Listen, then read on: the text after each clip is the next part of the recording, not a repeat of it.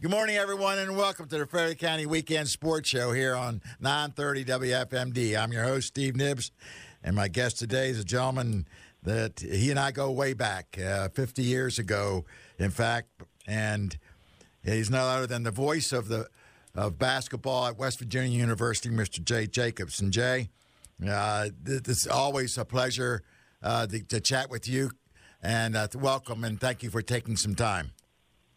Well, thank you very much for having me, Steve. I really appreciate it. Let's do a quick bio here, if we can, Jay.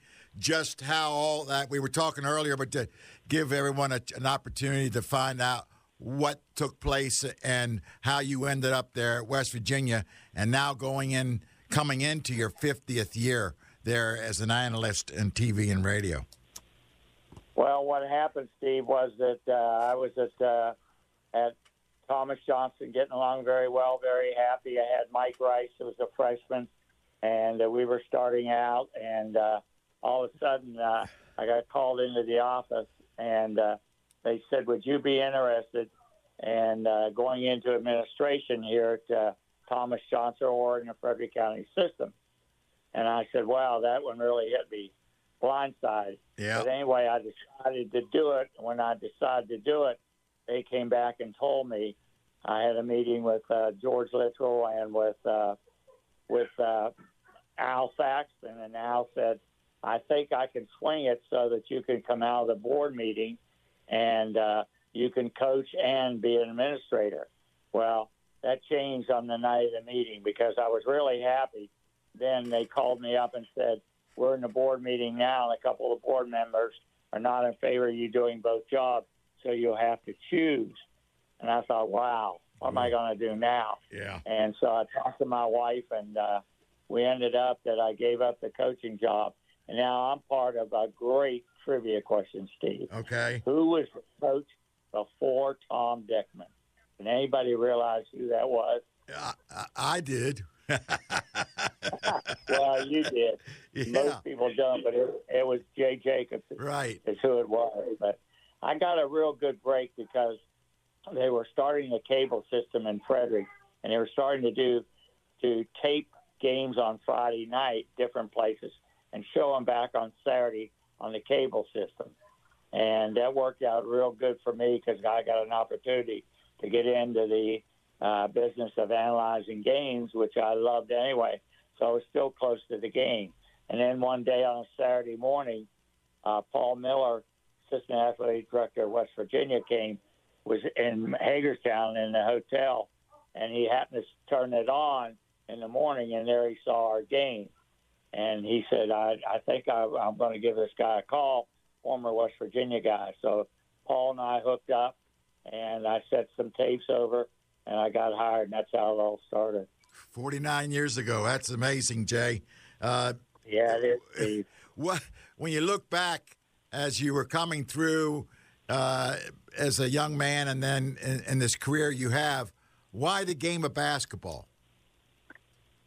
Well, I'd always been part of it. I remember growing up with my dad in Morgantown, and I would take a folded up sock, Steve, and throw it up in chandeliers. I'd throw a tennis ball into a wastebasket. so it's always been a part of me. And with me, I'm I'm so small that my size that I could never shoot with just one hand because back in those days you were shooting two hand set shots. Right. So I could grip the ball pretty good, and that's how it all started for me. But then I went through and became a two time All Stater at Morgantown High School and went on to West Virginia University where I didn't play at all. Wow. So uh, I enjoy I enjoyed sitting on the bench and keeping the air out of Jerry West's yeah, yeah, indeed. So, what, what was... He never got sick. I got 15 viruses, and he never got sick. no, of course he didn't. Of course he did, yeah. Jay. So, yeah. what what was about? Was there a certain aspect of the game that really got the hook for you, Jay, as you were as you were growing up and, and you know playing sports as a young boy and and, and uh, was what was it about the game that that kind of said this is what I enjoy really enjoyed this game you know that's a good question Stephen I know as I look back I think the enjoyment of just getting out and competing the idea that uh, you know, that it wasn't like football. I was too small for football. I didn't like wrestling. I played baseball and basketball, but with uh, with with me and basketball was just a love at first sight, and I just was able to work through there. But I worked hard at my profession. Two of my best buddies now are both in the NBA. Kids that were at Morgan, that were West Virginia when I was there. The one four years ago was Deuce McBride, who mm-hmm. now plays for the Knicks, and the other is Jevon Carter, who play who comes off the bench for uh, for the Milwaukee Bucks. And I was just talking to Carter the other day, and we were just reminiscing about some of the old days. Here's a guy, but he he told me he said, you know what? I always learned. He said, when you're working, if you think you're working hard, and stay out there and work harder because yeah. the harder you work, the better you're going to get at your profession, and then you'll be able to, to enjoy the game more. And I think he's really right. Indeed, he is. I, I agree with that 100%. Jay, you've spent, we're getting coming up on, like we said, 50 years of doing uh, the play by play and the analysis, analysis for uh, West Virginia. What have you learned about yourself? Well, I learned that Jack Fleming, an old time announcer, Steve, taught me a long time ago. One of the first games I ever did with him, when we worked, he said, "Now look, we're walking into the Coliseum. It was West Virginia versus Pitt, a big rivalry." He said, "There's 14,000 people in here, but I want you to understand right now and get this clear as can be. These people are not here to hear you or to see you. They're here to watch players play on the floor. So keep that in mind as you travel through. He didn't know how far it was going to go. Right. But then I branched out and did some work for some other networks. I did a little work for ESPN. I worked for, remember the old home team sports yep. in D.C.? Yep. I did that stuff. And I also worked for creative sports marketing out of Charlotte, North Carolina. So I was pretty busy, but I was still keeping, I was still in administration in the schools. And what I did, Steve, was I never took any time off during the summer, and I used my days and I worked it out with the principals. There were guys that really helped me, like Bill Barry yep. and uh, old timers like Paul Stroud, mm-hmm. George Littrell, Carl Manweller. These yes. guys were so good to me. I can't believe it. So they've really been a blessing to me in my career. And, and indeed, and we always and we have those people that you know are, are part of us and and and always seem to have the, the right things to say at certain times and keep us going. What? Oh, don't they, Steve? That's for that's a good point. Do you now that you've been doing this uh, as a, this your career? What if you're going to be talking to some young people who are looking to do something in the line of uh, sports journalism or sportscasting uh, in that field, what advice would you give them to to lead them down a path that uh, you know would get them give them the best opportunity? Well, I think Steve, what the big thing is for me is I've spoken to classes before at West Virginia and this sort of thing. Never give up because you're in a field that is very difficult, very hard to achieve anything in but you've got to be able. Don't think you're going to walk in and become a big time guy right away. That doesn't happen. You have to build yourself up from the lower parts and go through some tough times to get to where you want to be. But never give up. Never give up on that. And I, I, I agree with you 100% there, Jay. I mean, I I uh, I do it and I enjoy it so much. Uh, and I listen and watch and listen and pick up whatever I can and, and then ter- use use it for myself, but always looking to improve and do it better. Well, that's exactly right, Steve, and that's why you're good at what you do now, is because you're able to do that. well, that... and also, did, well, another big thing with you is you did your student teaching under me. That's it. That, that, was really the, that was the big lot. that was the big key there, Jay. That got me that that got me started, man. That was oh, that was oh that was supposed to happen. That was supposed to happen. You see, and look what happened yeah, to both was, of us. Yeah. You see? Yeah. yeah right. Indeed. What What do you? Well, I'm a, you're, you're just going up, Steve, to the top. I'm coming on the way down. I don't know. I don't know about that, Jay. Uh, well, uh, that's you've been doing it, and you do an outstanding job without question. What do you um, think are some key aspects of being able to do this job well?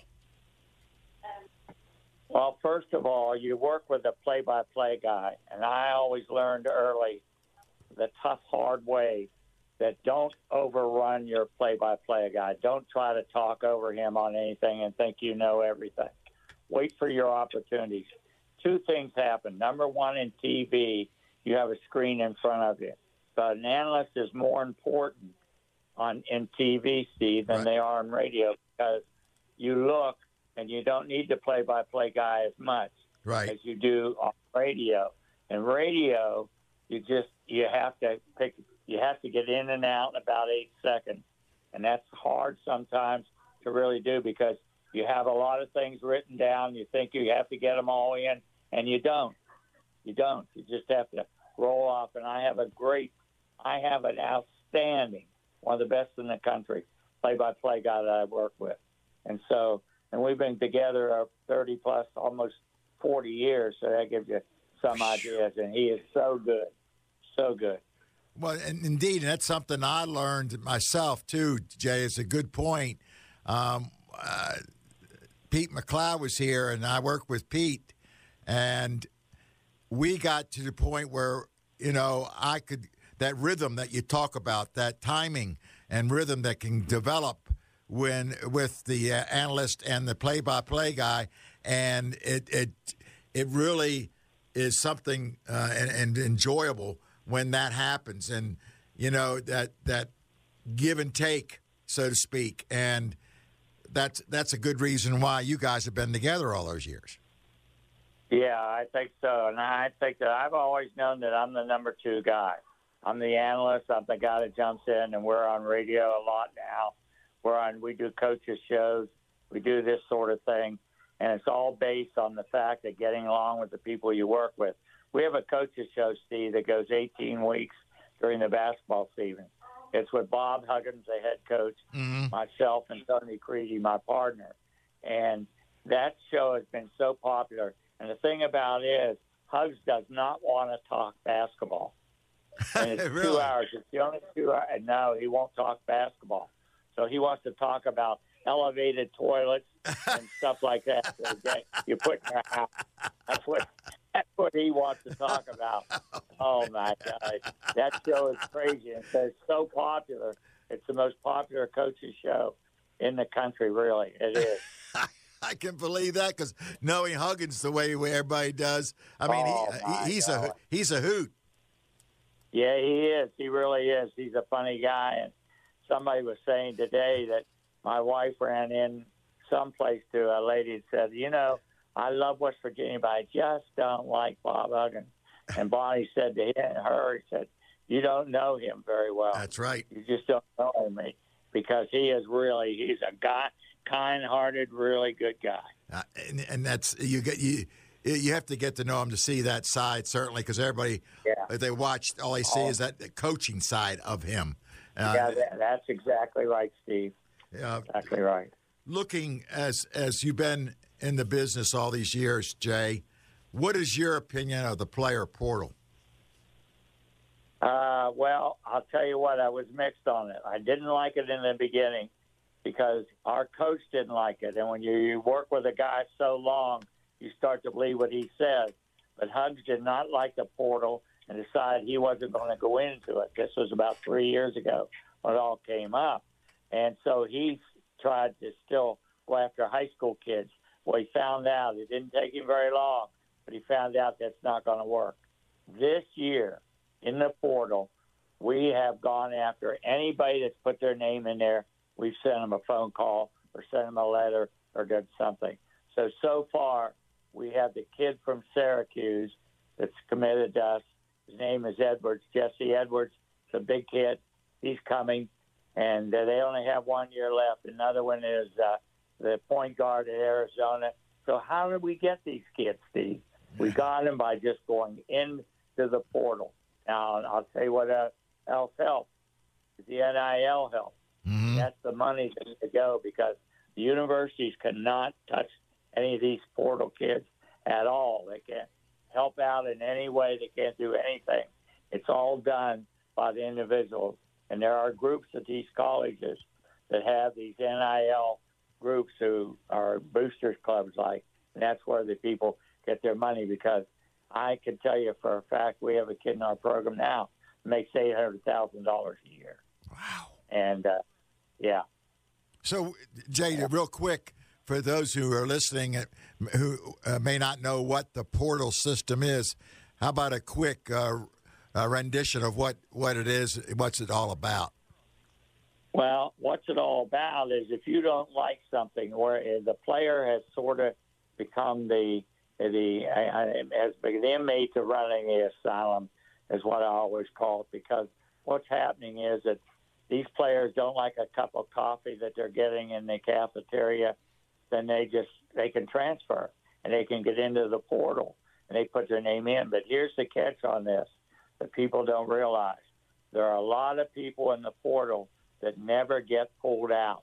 And and usually, in most cases, we at West Virginia had one of the fewest situations where a kid left us, went to another school, Steve, and then didn't like that one, and liked to come back.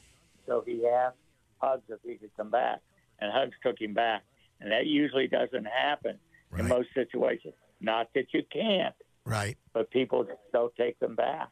Wow. And so now that and that portal is loaded with players at every level, and they just can't get chosen. So basically, They're for- right. So basically, a kid may uh, not be, whatever reason it may be, uh, not getting a lot of playing time, whatever the case may be. He has the exactly. opportunity to put his name in this system and have the the opportunity, possibly have the opportunity to get connected with another school and go and play for them. That's exactly right. That's a great way to put it because that's what happens. The problem is with that, the sidebar to all that is that sometimes these kids don't get selected. Now they're told by their by people that surround them, hey, you got to get in the portal. You're not playing enough at Arizona. You're not playing enough at West Virginia. You're not playing enough at Michigan. So get in the portal. We'll get you another place. And a lot of times it just doesn't come through. So you have to know what you're doing. We have decided as soon as we read that somebody has put their name in the portal, then boom, we're right on them right away mm-hmm. before they can get a chance to do anything or go with any other school. We're right in there with them. But we've lost some too, Steve. Yeah. There's some that have not come to West Virginia, have chosen another school. So, dude, there's, I guess there's a there's a process uh, that the university must follow uh, if they're interested in a kid that's in the portal. Well, university can't be interested. Oh, They can't.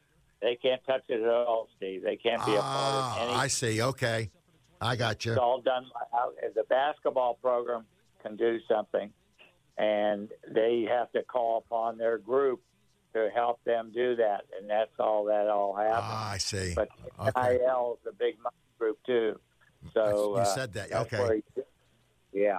That So you go there and get your money to pay the players to come to West Virginia or any other school. or another school. Okay, I got you. I, now I, I understand that a little better.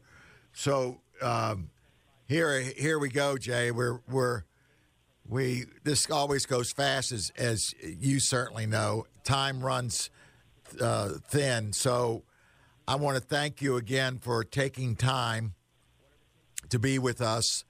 Uh, continued success uh, in, in doing uh, the job that you do. Um, uh, people really enjoy listening to you. I know that ha- you have listeners and followers up in this area, myself included. So I hope we can get another chance to chat sometime.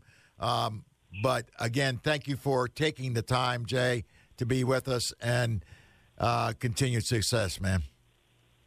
And good luck with you, Steve, and what you're trying to do as you pursue your career too. So good luck to you, and uh, thank you very much. Indeed. Thanks again, Jay. You've been listening to the Frederick County Weekend Sports Show here on 930 WFMD.